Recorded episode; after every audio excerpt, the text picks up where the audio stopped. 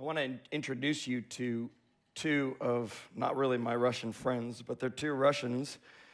Their names are Vadim Makhorov and Vitaly Raskalov. These two are brave and I would say stupid men.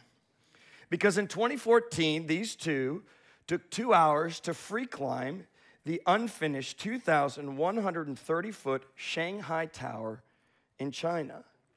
Now, that doesn't quite give you the full grasp of it, you see, because at the top of this tower in 2014 was a crane that extended even further up in the sky. And their ascent to the top of this crane was done without harnesses or straps or even parachutes. Now, they're stupid because if they fall, they dead. There is nothing that can help them.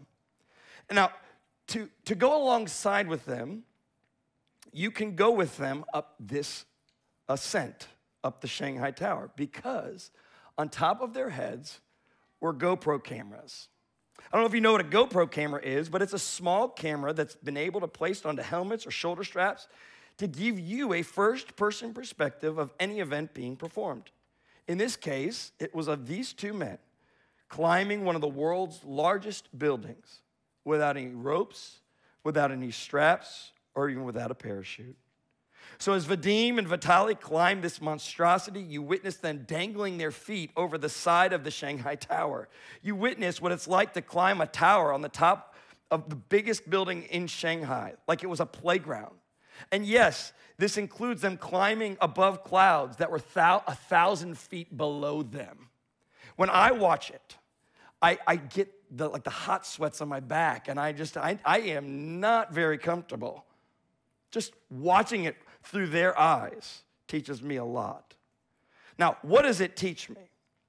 That to walk in their shoes, or a half a mile in the sky, seeing through their perspective, that I don't want to do that. that it's actually incredibly stupid to climb one of the world's largest buildings by themselves. I mean, there really are stupid people in the world, and Vitaly and Vadim are perfect examples. But when we walk in a, a mile in another's shoes, like we do with them, we can learn a lot. But we are so reluctant often to walk in another person's shoes. We often tend to live in the little bubble that is our home or our world or our neighborhood, our political parties, whatever it might be. We are reluctant to see the world through someone else's eyes. And it's because we're self centered. I'm not saying that we're called to embrace every aspect of life, but, there is a sense in which we can learn a little bit about life and what it means to live when we live through someone else's eyes or when we walk in someone else's shoes. Stop. Sorry. This morning, I want us to walk in the shoes of the man who was healed by Peter and John. I want to put the GoPro on his head that we might see what he sees, that we might experience freshly what he experienced, that we might learn what God is actually doing in the midst of this story and then apply it to our lives. So let's put the GoPro on our man who was lame from birth and sees what he sees. The first thing that this man sees are eyes. So, the first thing I want you to see is and focus on are the eyes.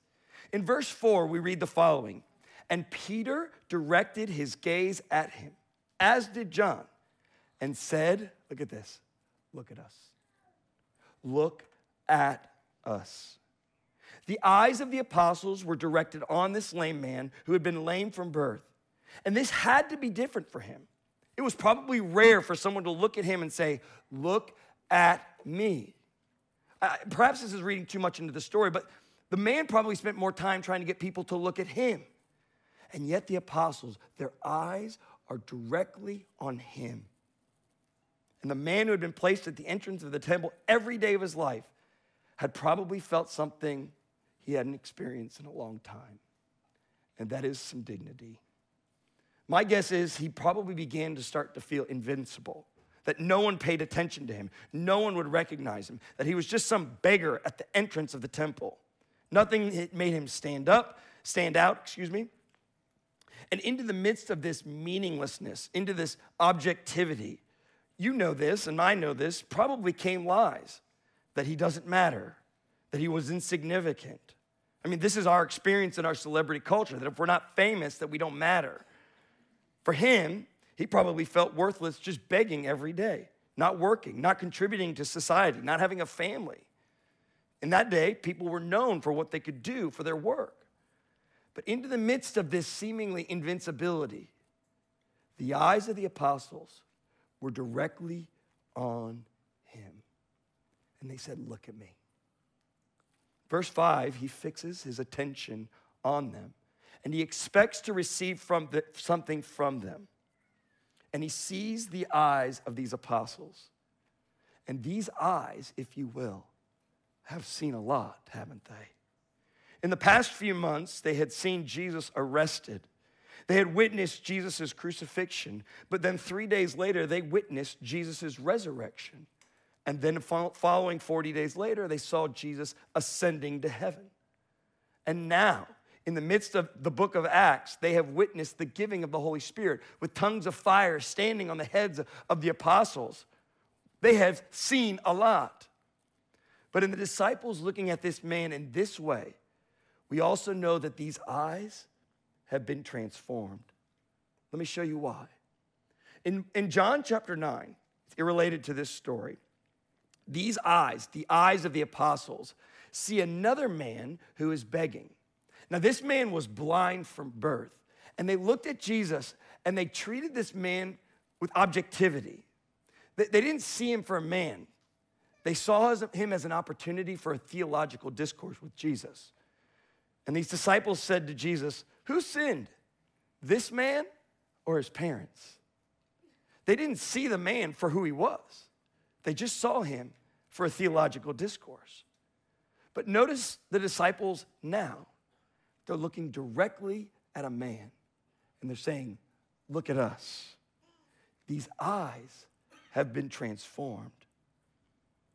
They are with the man, not overlooking him, not objectifying him, but looking at him. The eyes communicate so much. And they eventually say to him, Look, I have no silver and gold, but what I do have, I give to you. In the name of Jesus Christ of Nazareth, rise up and walk.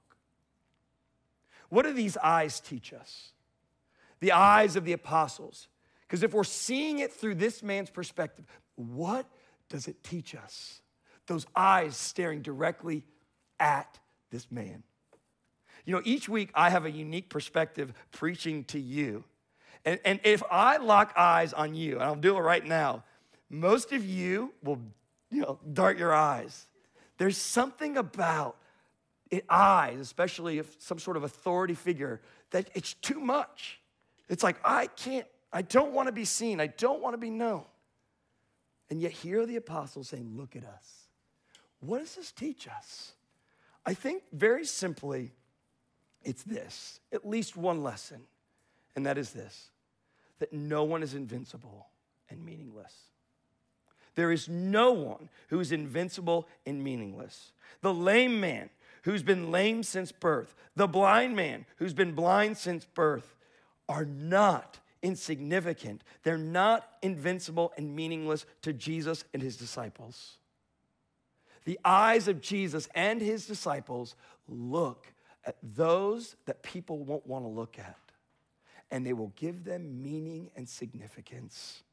Everyone is worthy of respect and love, whether they feel it or not. Now, this doesn't mean that every person can live how they want. Many people hear this love and respect and think that's exactly what it means. That's not what it means. It simply means that everyone is worthy of being looked at, everyone is worthy of not being ignored. And yes, we as Christians can easily fall into this by closing off our world to people who offend our sensibilities or don't embrace the life that we live. We just push them away. No one is invincible or meaningless. The eyes of the disciples are showing us that very thing. People are meaningful and worthy of being looked at. I think this is one thing that those eyes teach us. It's something we must learn ourselves. So we put the GoPro on this man's face, and he has the eyes of the apostles looking intently at them. And it teaches this man that he is meaningful and significant, that he is not invincible. But the second place that I want the GoPro of this man to for you and I to look at are the feet. Are the feet. His eyes go from their eyes to his feet. Look with me at verse 7. You can see how the GoPro of this man could eventually go there. Peter t- took this man by the right hand and raised him up, and immediately his feet and ankles were made strong. These are feet that had never felt the strength of the tibia and fibula locking into place. Feet that had never truly felt what the floor feels like, whether that be a dusty floor, whether that be a firm concrete floor, or grass. The feet felt something. And my guess is his eyes were intently on his feet. Holy cow, I can walk. But his eyes don't stay down on his feet very long, do they? Because once that tibia and fibula set into place, verse 8, it says he is leaping up. He stood and began to walk, and he enters the temple with them, walking and leaping and praising God. I mean, you get this sense with this you know, recurring word of leaping, walking, that this man is skipping around the temple. He is overjoyed. He can walk, he can move, and who can blame him? If you've ever been to a trampoline park with a young kid, I love watching like a three or four year old bounce around on the trampoline. This is what I envision this man doing, just hopping around on the trampoline, enjoying what it means to leap and to jump for the first time in his life. And who can blame him? It's so incredible. He can walk, he can leap. And of course, all the people saw him walking and praising God, and they recognized him as the one who sat at the beautiful gate of the temple asking for alms. There's so much joy just looking at this man's feet, and we can understand it. But I think it's worth considering the reason for his joy. Consider this, and it's pretty simple to think through, but there's three things that I think of that we can understand for his joy. He's joyful because he can walk. He, he's no longer dependent on someone to take him to the bathroom. Think about that. In the middle of the night, he can get up and go to the bathroom. How joyful that is. He's no longer dependent on someone bringing him food, no longer dependent on people to, for him to do the most ordinary activities of his day. Perhaps now he can get married, have a family. His ability to walk opens the world to him in ways that he's never experienced before. He can walk. He's not only joyful because he can walk, he's joyful because now he can work. He no longer has to beg for his living.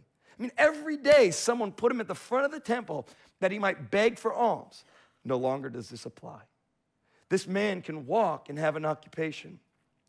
Our very own Caitlin Mooney this week told me, we were talking at a dinner about occupation, and, uh, and she said this, and it stood out to me. She says, One of the things that we learned in occupational therapy school is that occupation gives meaning to life. His ability to walk gives him the ability to have an occupation. So it's not just his ability to walk, his ability to work. And his ability to work gives this man much more meaning and significance in life. He's joyful because he has meaning and significance now. He can make a living on his line. Oh, the delight that comes from being able to work and provide and live and not being dependent. But I think he's joyful not only because he can walk and work, he's joyful because he can worship. I think that there is somewhat of an ironic reality to this. The man is on the outside of the temple. He's never inside the temple, he's always on the outside of the temple. And the first thing that he does when he's able to walk, where does he go? He goes into the temple and he worships. He's able to understand for the first time in his life what God is and who he is and what he can do. And his natural response is to worship. I don't know if, you know, I'm sure he went into the temple before, but he went into the temple in this category, in this world, with his feet, and he's worshiping and he's joyful because he knows who God is and what he can do, and he's giving him the praise. He's joyful because he can walk. He's joyful because he can work. He's joyful because he can worship. When we take the GoPro and look at his feet, wow, We see some amazing things. But what is the lesson it teaches us? I think it teaches us this the transformation that Jesus brings is greater than we could ever imagine. What was the man hoping for from Peter and John? He was hoping for money. But what did he get? He got feet. And feet brought him so much more than he could ever realize. And the joy that came as a result of it was astounding. I mean, you could have slipped $100 million into his pocket and it would not have brought the same joy that feet did. The transformation that Peter and John brought through the name of Jesus was greater than he could ever imagine. And the joy that followed this was absolutely astounding. You see, the parallels between this man, I think, and many people that come to church looking for better morals and a good feeling, it's, it's crazy. Because Jesus offers to us more than morals and new feelings, He offers to us new life, a greater transformation. To those of you who have looked to Jesus in faith, resting and receiving from Him His gift of salvation, there is a radical transformation that takes place. The Apostle Paul in 2 Corinthians 5:17 says, If anyone is in Christ, that is, if anyone has rested and received Jesus as their Lord and Savior, he is a new, get this, creation. The old is gone, the new has come. You're a new creation for those of you who believe in Jesus. No longer are you defined by your guilt and shame. You're defined by your union with Christ, being united to Him. And oh, what a lens to see this about ourselves. To take this on, to see the world in the light of our transformation that Jesus brings through faith. And oh, what freedom this brings. Oh, what joy it brings to us. The transformation that Jesus brings is greater than all our imaginations can imagine. Too many of us have not taken hold of this transformation that is brought through Jesus' life, death, resurrection, and the Spirit. The life of a new birth. It's a glorious transformation. Oh, those of you that are in Christ who have been reborn, consider this gift. It's a glorious transformation. You are secure in Christ. There is nothing that you can do, there is nothing that you need to do so that God might love you. He loves you and has changed you. Rest in that. It's a beautiful transformation. Live in that. It's so much better than good morals, so much better than good feelings. And yes, good morals and good feelings are fruit of that union. And oh, we have that. This is what the feet of this man teach us. This is a lesson that the feet of this man teach us. That the transformation that Jesus brings is far greater than we can ever imagine. So we put the GoPro on this man and we see the disciples' eyes, and those eyes teach us that there is no one who is meaningless and insignificant, no one that's invincible. And then we look down and we see the feet and we see Oh, the transformation that Jesus brings is far greater than our imagination can ever conjure up. It's beautiful. But there's one last thing I want you to see with this GoPro on this man, and that's the speech. The speech.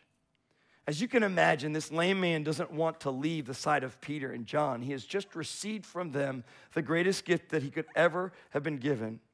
He'd been treated with dignity and respect, and he has experienced a radical transformation. Nothing like this has ever happened to him. So he isn't going anywhere but with Peter and John. Thus, it's no surprise to us that in verse 11 we read that he is clinging, clinging to Peter and John. I want you to just see this in your mind, just this man holding on to them. Likely he's holding on to Peter's hand. And while he's holding on to Peter's hand, I don't, I don't know if it's, if it's here or if he's on his knees and he's just holding on. It doesn't matter. But while he's holding on, Peter opens his mouth and gives a speech. So, from our perspective, in the GoPro of this man's head, we're very close to Peter, and Peter begins to speak. And he's speaking to those in the temple who are watching this and are amazed at what is taking place. In this speech, there's a lot going on, and I'm not going to break it down fully, but I want you to see it in three different parts. And in, in, in, a nutshell, understand what Peter is trying to tell to the people who are watching this event and see it from this man's perspective. First, as Peter begins to speak, he speaks of how the man was restored in verses 12 through 16. He begins this stretch by talking about Jesus, who he is, and what he had done, and especially what had been done to him by these people. If you understand it, Peter is in the temple and he's making a very bold speech in the midst of this temple. But look at what he says in verse 16. Here he's telling how the man was ultimately restored. And he says this, and his name, by faith in Jesus' name, has made this man strong, whom you see and know. And the faith that is through Jesus has given the man this perfect health in the presence of you all. So, first, Peter's speech speaks to how the man was restored through faith in Jesus' name. The second thing the speech communicates to these people and to us is, is Peter telling them how men can be restored in verses 17 through 21. So he, he changes it from how this man was restored, and now he's going how men, how you can be restored in verses 17 through 21. And we see this in verse 17 when Peter pivots from talking about the restoration of this man to the restoration of the people. He says, Brothers, listen. See, it's a pivot. It's a you. And now I'm going to talk to you how you can be restored. Now, he doesn't hold back on them. Once again, he tells them that they killed God. They killed God. That you, you have to realize what you did is wrong. Whether it's done ignorantly or purposefully, what you did was wrong. And this ignorance, whether or not it still warrants judgment, you are still guilty. But then he says in verse 19, there is a way for you who have killed the living God to be restored. And that comes in verse 19 when he says, Repent therefore and turn back, that your sins may be blotted out, that times of refreshing may come from the presence of the Lord, and that he may send the Christ appointed for you, Jesus, whom heaven must receive until the time for restoring all the things about which God spoke by the mouth of his holy prophets long ago. Yes, just as Peter and John brought restoration to the man who was lame from birth, so does Jesus bring repent, uh, restoration to those who repent and believe. Restoration from their sins, thus bringing forgiveness and life through Jesus. So Peter's speech explains how the man was restored. It explains how we as people can be restored to the living God. And finally, Peter is adamant about how men can be restored in verses 22 through 26. This last part of his speech is simply an amplifier of what has already been said. And he turns to the prophets of old, saying, Look, the prophets are talking about this. Moses, in verse 22, he says, said that God will raise up a prophet like me, and that the people of God should listen to him, and that those who don't will be destroyed. Peter's not holding back. He's like, Guys, this is the prophet. And if you turn back to him, you will be destroyed. He's amplifying. You want to find restoration? You got to look to Jesus. If you don't look to Jesus, you will be destroyed. And then he goes on and quotes Samuel and all the other prophets and says to them, Hey, look, all those other prophets that followed Moses, they're saying the same thing that Moses did. You want to find restoration in your heart? you got to look to Jesus. So, this is the speech. Consider the speech once again from the perspective of the man clinging to Peter. My guess is as he listened, his jaw was on the floor. I mean, he had been restored himself, but now there is a restoration to all that are in this temple.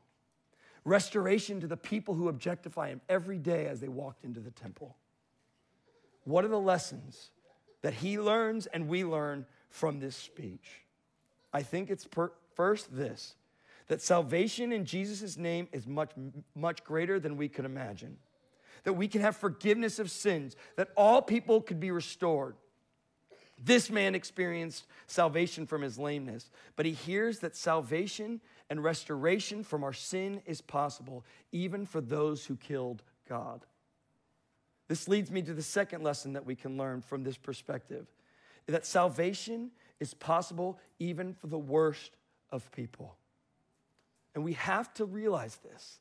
Those who killed the living God are offered hope, hope of being restored.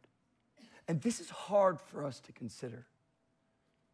You guys know that I love my buddy Hal Farnsworth, and the times that I spend with him are always very memorable.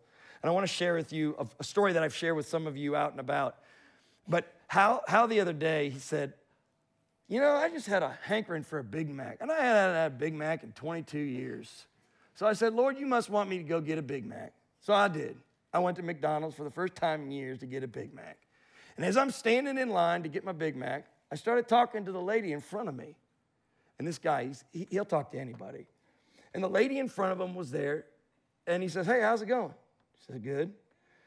And she saw the shirt that he was wearing, Downtown Ministries. And she says, Oh, I love Downtown Ministries. And he goes, Oh, yeah, you go to church. And he said, At that point, her head dropped. And she says, No, I don't go to church. He said, Why is that? You, you, you know Christianity? Yes, sir, I do know Christianity. Why don't you go to church? Oh, it's because I've done bad things. And he says, What do you think about Christianity? This is in the line of McDonald's. Like, what is happening here? And she said, Well, Jesus died on the cross for my sins. And he said, Well, that's true. But what happened to the good stuff that Jesus earned? She says, Well, I don't know about that. He said, Where do you think that goes? And she said, I don't know. He says, It goes to you. Jesus gets the bad stuff, you get the good stuff. So it's not about you being good and whether or not you go to church. And in that story, Hal is teaching her and us that salvation is possible for the worst of people. Because it's not a matter of whether you are obedient and going to church is a matter of obedience. And no, it's about Jesus being obedient for you, dying in your place, and giving you his righteousness. And church ain't about being righteous and moral and good and all that stuff. No, it's just resting and receiving what Christ has done and rejoicing in that because salvation comes to the worst of people. Our story teaches us that. And so does this story. The people who killed God can be restored.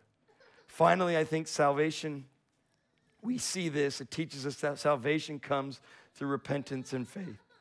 Repentance simply means turning from our ways, living life in a self centered way, recognizing that this way leads to destruction, and turning to Jesus for his mercy. If you've always felt too bad for God, if you, like that woman in the line at McDonald's, felt like I, I needed to clean my life up before I could go to church, you, you don't need to. You can be restored today with the living God through repentance, turning away from your self reliance and turning to God who is rich in mercy because of Jesus. Look to the one who died for you and who gave you his righteousness, and you yourself will be restored. Salvation comes through this repentance and faith. This is what this speech teaches us.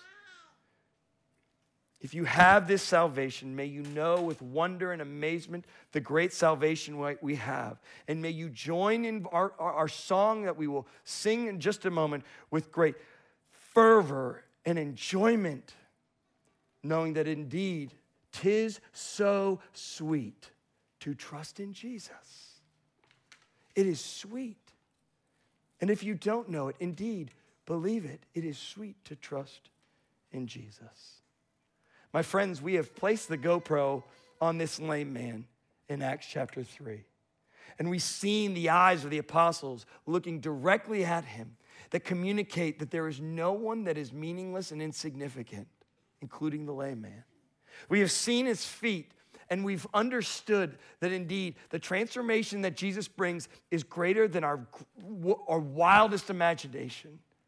And we have seen through the speech of Peter that salvation can come to the worst of people, even to the people who killed God, and that that salvation comes through repentance and faith. What a beautiful thing it is to walk a mile in another person's shoes. It can teach us a lot. Let me pray.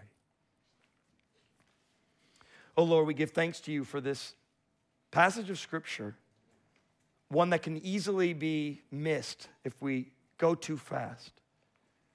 But this man, this, this lame man who was lame from birth, and the experience of salvation that he had that day in the temple, oh, it teaches us so much. Oh, would we take hold of the lessons that this story teaches us and apply them to our life today, especially the one of salvation? That those of us who have been saved that we would rejoice in it and give you the praise and honor and glory that is due to your name because of the great salvation we have. And to those in here who, who have not even considered that oh that they would take this and find the sweetness that comes in the name of jesus. Amen